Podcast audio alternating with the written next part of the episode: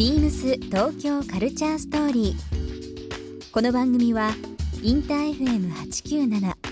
レディオネオ FM 心の三極ネットでお届けするトークプログラムです。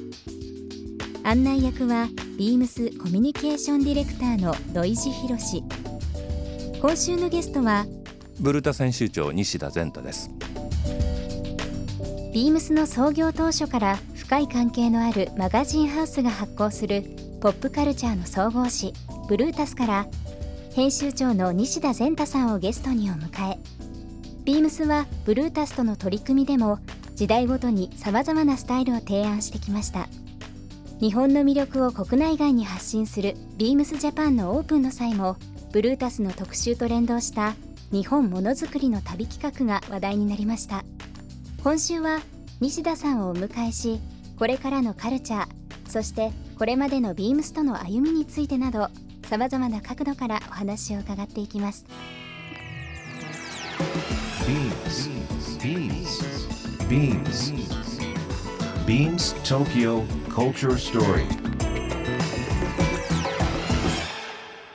ビームス東京コルチャーストーリー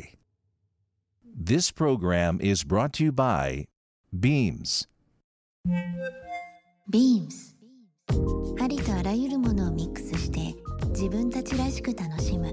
それぞれの時代を生きる若者たちが形作る東京のカルチャー。Beams 東京カルチャーストーリー。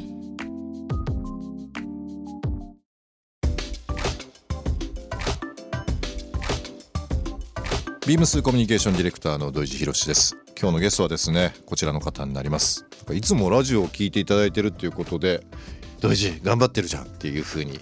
言われてちょっと緊張しながらの1週間となるかもしれないんですが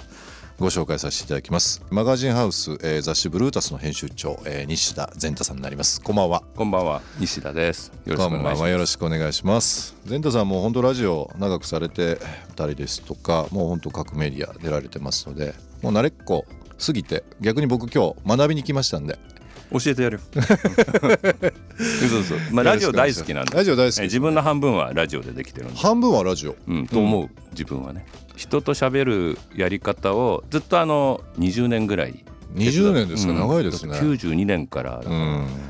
ほぼ毎週出てたんで、うん、初めての人に会って話を聞いて、うん、オチを引っ張ってきて、うん、気持ちよく帰らせるみたいのをずっとやってたんで、それ間違いなく今自分の喋り方に影響をなるほど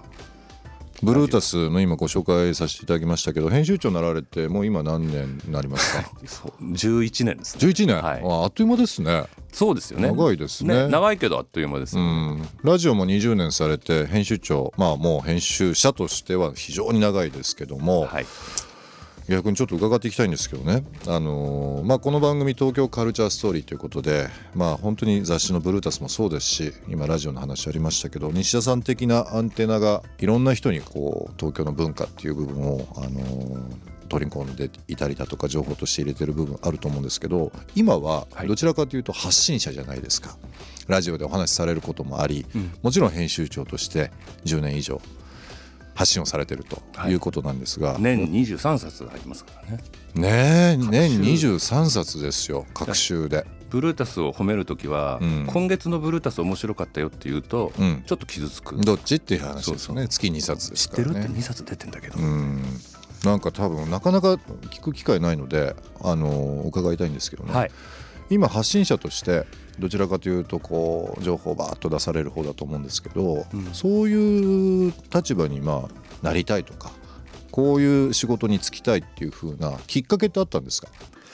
うんあの発信者って言葉がすごく重はゆい重はゆい、うん、雑誌って自分らでは何も作ってないじゃないですか、うん、組み合わせてるだけだからそれはビームスと同じでこうセレクトショップから始まってるのと同じで、はいおもろいものを引っ張ってきたり、うん、面白い人を見つけてくるのが仕事で、それを僕らっぽい味付けでまとめるだけなんで、はい、発信してるっていうほど強い思いはないんでね、引っ張ってると思いも全然なくて。なるほど。ただちょっと面白くないっていうのをメインから外して出して当たった時の快感は雑誌ってすごいんで。いやすごいですよ、僕今でもね。今でもね、あの最近だとあの山下達郎さんのあれはすごかった。あれねあの本当実数で10万部10万5千部ぐらい売れたん10万5千部ってすごいですね、増刷したんです。ね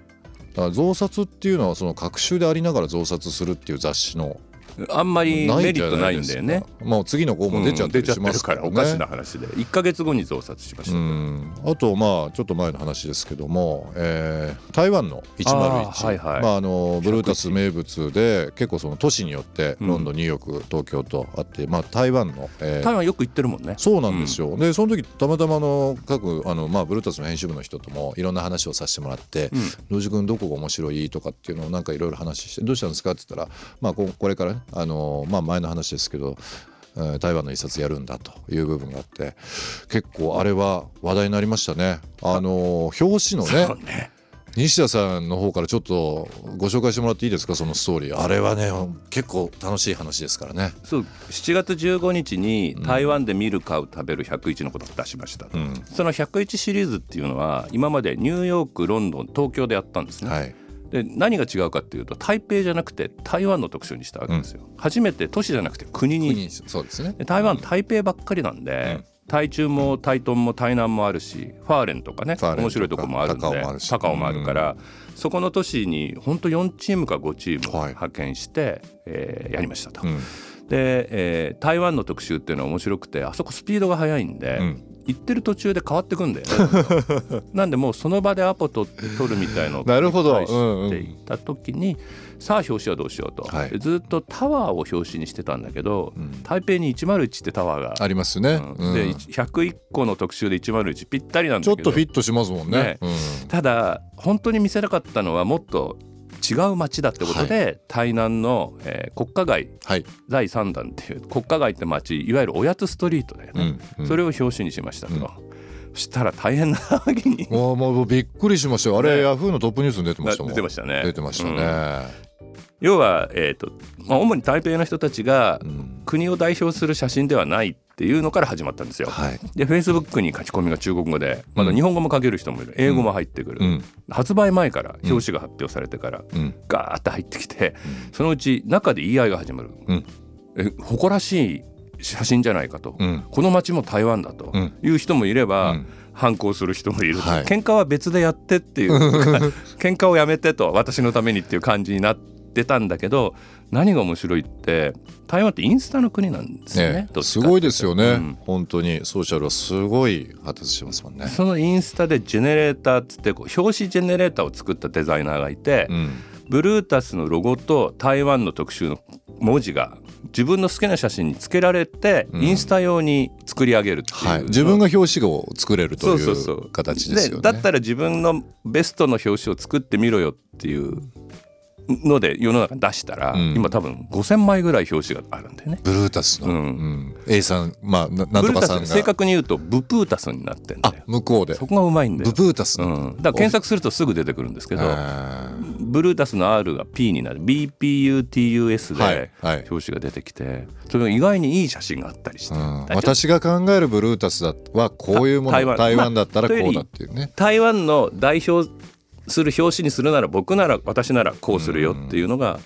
でちょうどね台南台北に本出た後遊びに行った子が1週間ワイドショーでずっとそれやってんだって、うんうん、要はブルータスがどうのじゃなくて、うん、台湾を代表する写真って何？っていうのを僕だったらこうする私だったらこうするってやってて、はい。うん、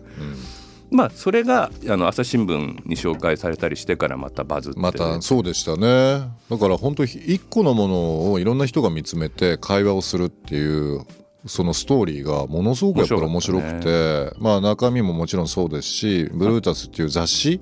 日本の雑誌っていうものを台湾の人がねいろんな形で解釈してたっていうのが非常に印象深いものありました。まあ売れ行きとあんま関係ないはずなんだけどね、はい、台湾の、はいはいはい、3月に増補してムック出して、うん、でそこでもう一回取り上げられたんで、うん、いい感じになったちょっと面白いと思ったのはさ、ええ、あのどうしたんですか？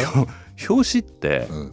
あの何案か本当はあるわけじゃん。はいでそれを1個に決めて出すから、うん、あんまり言い訳したくないんですよ、うんうん、こっちは、うん、こういう理由でこの表紙にして別案これでしたって言い訳って絶対ダメだと思う、ダメですね、うん、俺らって100%にして出さなきゃダメじゃない、はい。ネット社会なのに、だって変えらんないから、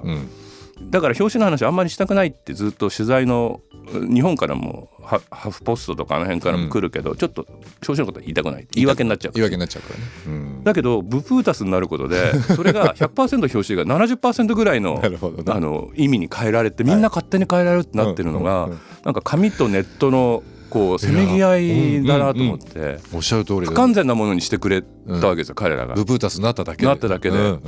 で出た後に不完全にするって面白くない？出る前にいろいろ考えならわかるけど、うん、出た後に後出しでみんなが出してくる感じが SNS のマインドなんじゃないのっていう話を昨日ちょっと誰かとしてた。えー。うん、ビームス東京カルチャーストーリー。